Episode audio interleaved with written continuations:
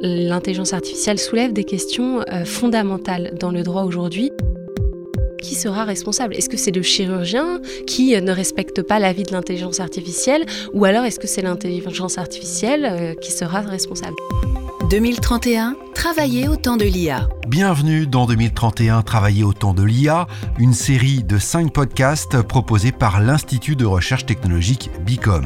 Dans ce programme, vous allez découvrir les résultats d'un projet de recherche mené par Bicom qui a étudié les impacts de l'intelligence artificielle dans le monde du travail à l'horizon 2031. Différents profils de chercheurs, juristes, philosophes, designers, professeurs d'université ont exploré les futurs possibles. Épisode 3. Science et conscience l'intelligence artificielle sera certainement omniprésente dans notre quotidien dans le futur. L'avènement de l'IA soulève dès aujourd'hui bon nombre de questions juridiques.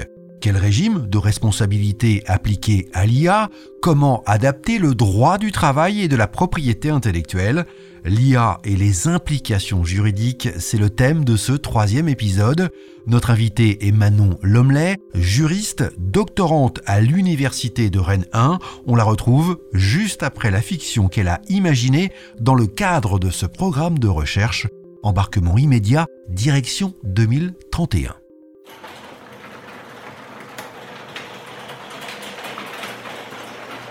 Neurologue, Georges se rend comme tous les lundis matins à l'hôpital. Il se saisit des clés de sa voiture nouvellement achetée. Elle fait partie de ces véhicules autonomes qui commencent à sillonner les routes de France. Calculant les distances de sécurité, freinant lors d'un danger, régulant sa vitesse. Il n'a plus qu'à s'installer confortablement dans le fauteuil, gardant cependant un pied méfiant proche du frein. Les habitudes sont dures à perdre. Au démarrage, il lance une application intelligente qui lui affiche une liste de musiques à écouter.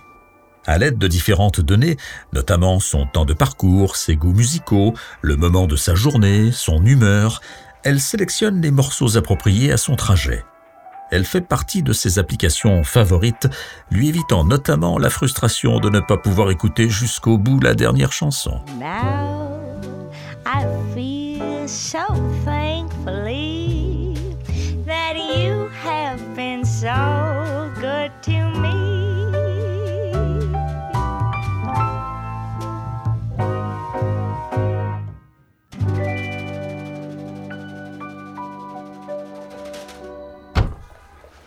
Arrivé à l'hôpital, Georges prend connaissance des interventions de la semaine. Cet après-midi, il va réaliser une opération délicate, assistée par un robot chirurgien. Sans cet outil extrêmement précis, il n'aurait pas pu opérer ce jeune homme d'une vingtaine d'années, atteint d'une tumeur au cerveau.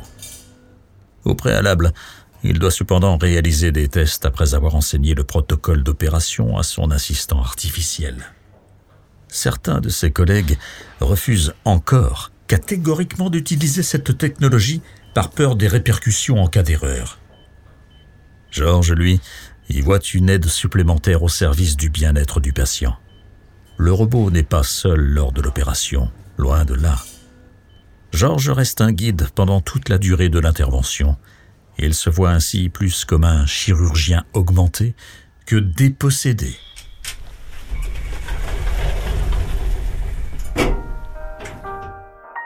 À la fin de la journée, Georges est satisfait. L'opération a été une réussite. Dans l'ascenseur, pour descendre au parking, il entend une mélodie qui lui rappelle une composition d'un ami musicien. Il vérifie sur son application de reconnaissance musicale et découvre qu'il s'agit d'une création réalisée par une intelligence artificielle.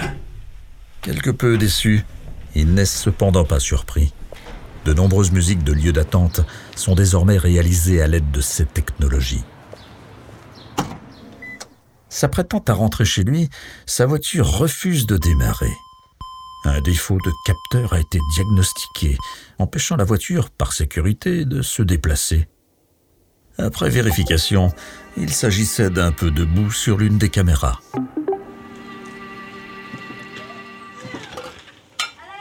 Rentré chez lui sans autres encombres et après un bon repas en famille, il consulte le quotidien local. Il est fait mention d'un procès en cours à la suite d'un accident médical survenu avec l'assistance d'une intelligence artificielle. Inquiet pour ses propres opérations, il demande à son assistant vocal de lui rappeler d'échanger le lendemain avec le service juridique de l'hôpital sur ce sujet. «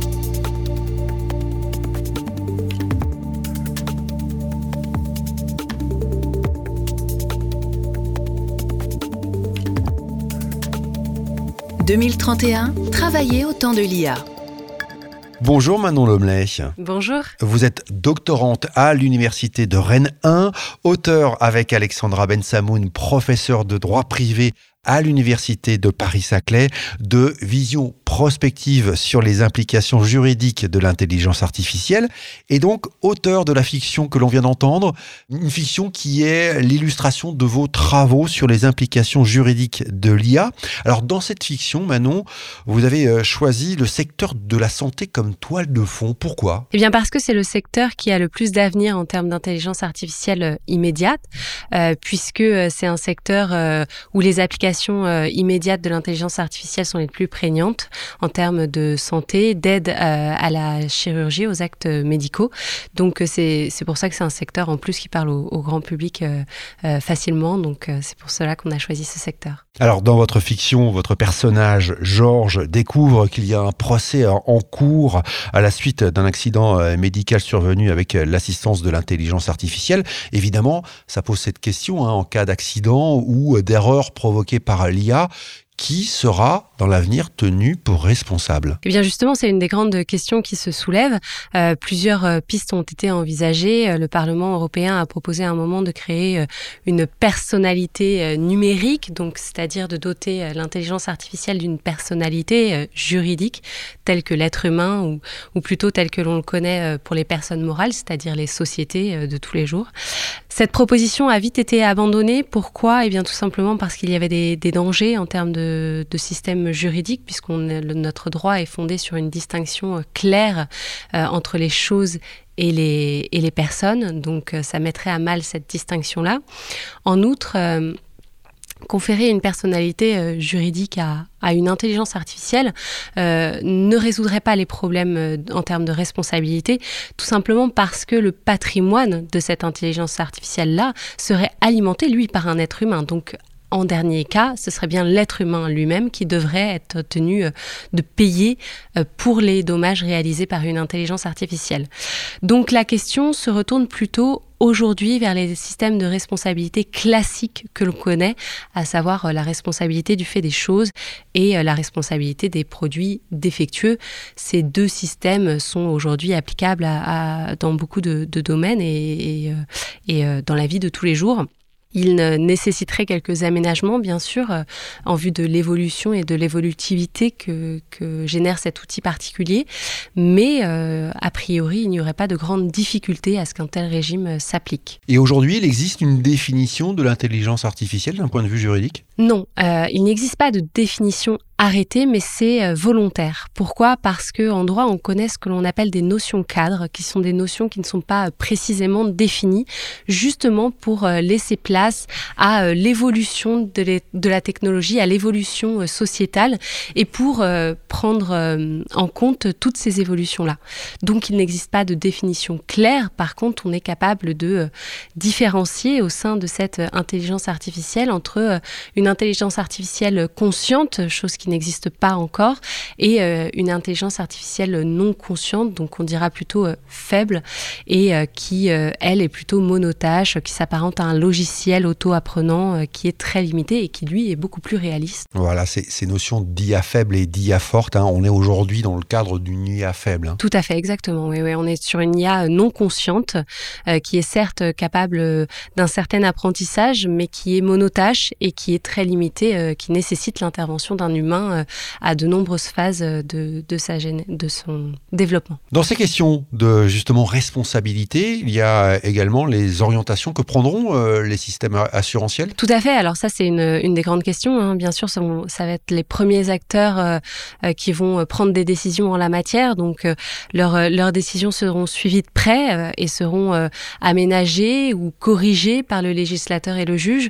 Donc bien évidemment, ce sont les premiers acteurs de cette, euh, de ce système euh, en termes de responsabilité. Alors vous parliez tout à l'heure de d'une création d'une personnalité juridique propre au robot, ce qu'a proposé, vous nous l'avez dit à un moment donné, la Commission européenne. Ça fait débat hein, et ça soulève notamment des, des problématiques. Tout à fait, parce que euh, ça reviendrait justement à considérer l'intelligence artificielle à l'égal d'un homme, d'un point de vue juridique, à l'égal d'une société plus exactement. Et euh, comme je le disais tout à l'heure, ça met à mal euh, cette distinction fondamentale entre euh, les choses et les personnes.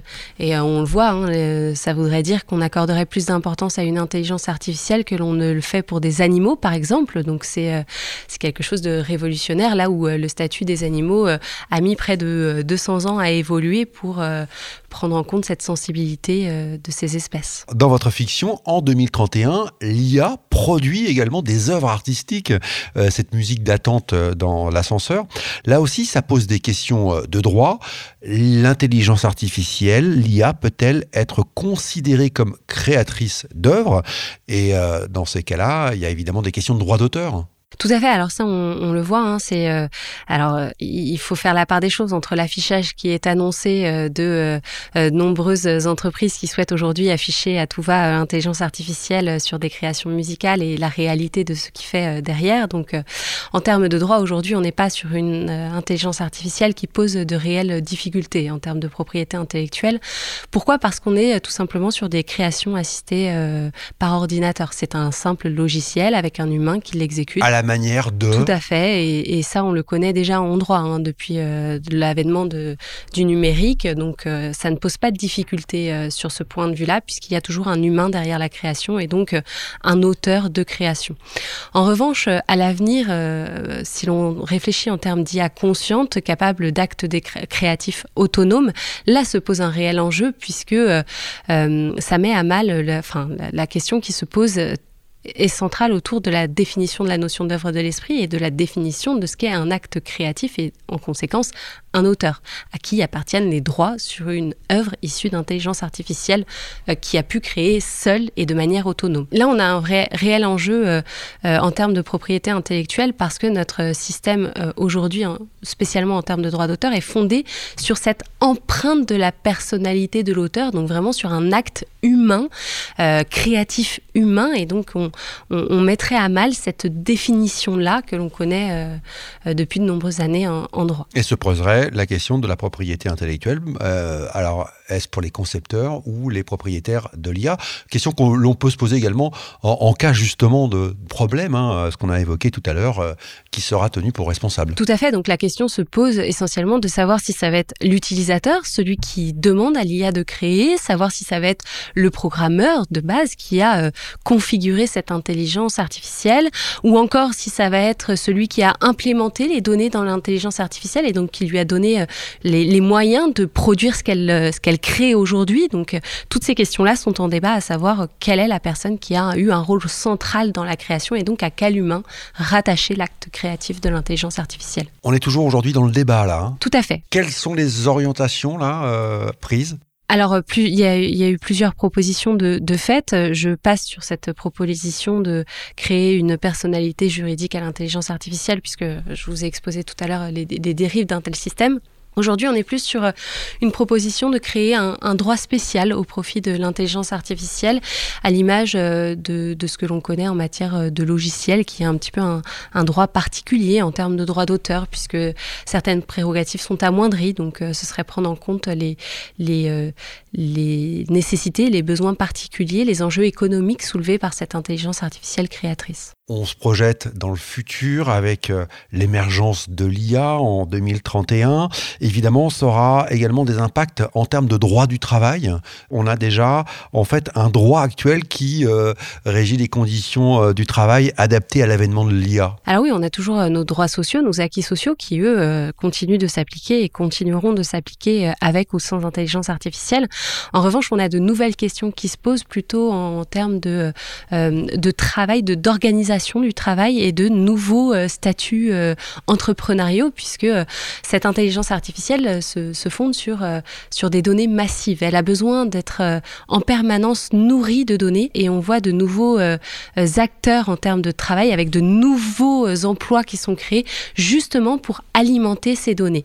Et donc la question qui se pose aujourd'hui, ce sont des, des personnes qui travaillent à l'acte, qui ont un statut indépendant. Et donc la question qui se pose concerne essentiellement ces personnes-là et ces nouveaux, nouvelles façons de travailler là, justement pour garder les acquis sociaux qu'ont les salariés aujourd'hui. Ouais, avec des changements aussi organisationnels dans, dans, les entreprises. Et là aussi, il faudra peut-être adapter le, le droit. Euh, tout à fait, puisque dans les entreprises, euh, lorsque l'intelligence artificielle sera euh, intégré au sein de l'entreprise, le personnel devra travailler avec cette, euh, cet outil. Et donc, il y a euh, une, euh, un rapport de confiance et de responsabilité qui doit s'instaurer entre l'employé qui travaille en coopération avec l'intelligence artificielle et l'intelligence artificielle. Donc, il y a forcément des besoins de formation, des besoins de restructuration au sein des entreprises, puisque l'intelligence artificielle effectuera aujourd'hui des tâches qui sont effectuées par des humains. Donc, ça va permettre à ces humains-là de s'intéresser à de nouvelles tâches beaucoup plus, euh, euh, beaucoup plus prégnantes d'un point de vue euh, réflexion et qui font le propre de l'être humain. Et à côté de ces tâches-là, euh, certains usages de l'intelligence artificielle vont être vraiment euh, effectués de concert avec l'humain, puisque euh, elle sera capable à terme éventuellement d'une certaine prise de décision et d'autonomie. Et donc il y a des domaines dans lesquels cette cohabitation humain et intelligence artificielle capable de prendre des décisions et d'autonomie se pose de façon plus accrue, notamment dans les domaines de la justice, dans le domaine médical, comme c'était le cas dans la, dans la fiction, puisque est-ce que le chirurgien doit forcément écouter l'avis de l'intelligence artificielle dans cet acte-là? Est-ce qu'il n'a pas euh, une part lui aussi de, libre arbitre et de d'avis final sur cette, euh, intervention-là, sur cette, euh, sur cette décision-là? Et en conséquence, qui sera responsable? Est-ce que c'est le chirurgien qui euh, ne respecte pas l'avis de l'intelligence artificielle ou alors est-ce que c'est l'intelligence artificielle euh, qui sera responsable? Donc là, euh, se pose de réels enjeux, mais essentiellement en termes d'acceptation et d'acceptabilité de, de l'usage de l'intelligence artificielle et de cette immixtion dans le marché du travail. On peut avoir peut-être d'autres exemples comme ça d'impact justement euh, de l'intelligence artificielle sur le monde du travail? Eh bien, euh, par exemple, dans le domaine de la justice, euh, est-ce que les personnes accepteront d'être jugées par un robot, une intelligence artificielle à terme? Et est-ce que le juge, comment le juge articulera l'analyse effectuée par l'intelligence artificielle avec la jurisprudence qui a qui a pu avoir lieu et la décision qu'il doit rendre? Donc, est-ce qu'il s'y conformera ou pas? Et du coup, en termes de responsabilité d'acceptation euh, aussi de, cette, de cet outil-là. Alors, beaucoup de questions, beaucoup de débats autour de l'émergence de l'intelligence artificielle. C'est important de réfléchir dès aujourd'hui à, ces questions qui euh, touchent toutes les branches du droit. C'est fondamental. Je pense que l'on ne peut pas euh, réfléchir à une intelligence artificielle demain qui soit complètement consciente sans y avoir réfléchi dès aujourd'hui. C'est-à-dire que les juristes de demain devront peut-être créer de nouveaux systèmes juridiques et il faut déjà, d'ores et déjà, amorcer ces réflexions-là pour qu'ils aient les moyens demain de créer des systèmes juridiques adaptés euh, à une intelligence artificielle consciente euh, dans l'avenir. Donc c'est fondamental pour moi de, de réfléchir aujourd'hui à ces problématiques-là. Et ça veut dire qu'il faut peut-être dès à présent envisager une réglementation globale de l'intelligence artificielle? Non, ce n'est pas pertinent parce que cette technologie est encore très évolutive. Elle n'est pas figée euh, et euh, on a du mal à encore euh, la cantonner, la définir, la... et on ne souhaite pas d'ailleurs la cantonner. Et on souhaite justement que l'évolution de la technologie se, se, fasse. Donc, il ne s'agit pas ici de limiter les, les possibles de cette intelligence artificielle, mais au contraire de l'accompagner du mieux que l'on peut et en réfléchissant d'ores et déjà aux conséquences de cette, de cette intelligence artificielle là dans le domaine juridique, ça permet aussi d'accepter, de, de réfléchir, de conscientiser l'existence à venir de cette intelligence artificielle-là dans notre monde de demain. Vous êtes juriste, on l'a compris, on l'entend passionné par ces questions euh, de droit. Est-ce que justement l'intelligence artificielle va euh, modifier ou modifie peut-être même déjà la manière de penser le droit? Je ne dirais pas qu'elle modifie, mais en tout cas, elle soulève des questions euh, fondamentales dans le droit aujourd'hui, puisque justement, cette distinction homme-chose, homme-machine est en place depuis des générations, et là, elle vient un petit peu mettre à mal cette distinction fondamentale que l'on connaît en droit. elle soulève également les questions euh, plutôt philosophiques liées à euh, qu'est-ce qui fait le propre de l'être humain, mais comme le droit est un outil euh, profondément social, ces questions-là ressurgissent aussi en termes juridiques et par exemple sur l'acte créatif. Qu'est-ce qui fait l'acte créatif humain? Et donc c'est des questions qui nous intéressent dès aujourd'hui et qui nous permettent justement de, de questionner notre système juridique actuel. Et c'est passionnant de travailler sur ces questions-là? C'est passionnant parce que euh, on en vient à une auto-analyse de ce qui fait l'espèce humaine. Et c'est en cela que c'est passionnant de traiter de l'intelligence artificielle, non pas pour, euh, pour euh, imaginer des choses de science-fiction, mais pour au contraire se regarder en face et se questionner sur qu'est-ce qui fait de nous une société et un être humain. Merci à Manon Lemelet d'avoir répondu à mes questions. En 2031, nous devrons donc cohabiter avec l'intelligence artificielle. L'IA permettra notamment d'automatiser un grand nombre de tâches. Alors, quelles seront les conséquences et les risques de cette automatisation dans le monde du travail? On en parle dans le prochain épisode de cette série 2031 Travailler au temps de l'IA, un podcast proposé par Bicom. Bicom est un institut de recherche technologique qui explore, conçoit et fournit des innovations aux entreprises qui veulent accélérer leur compétitivité grâce au numérique. Et puis n'oubliez pas, pour ne manquer aucun épisode, abonnez-vous à ce programme sur votre plateforme d'écoute préférée.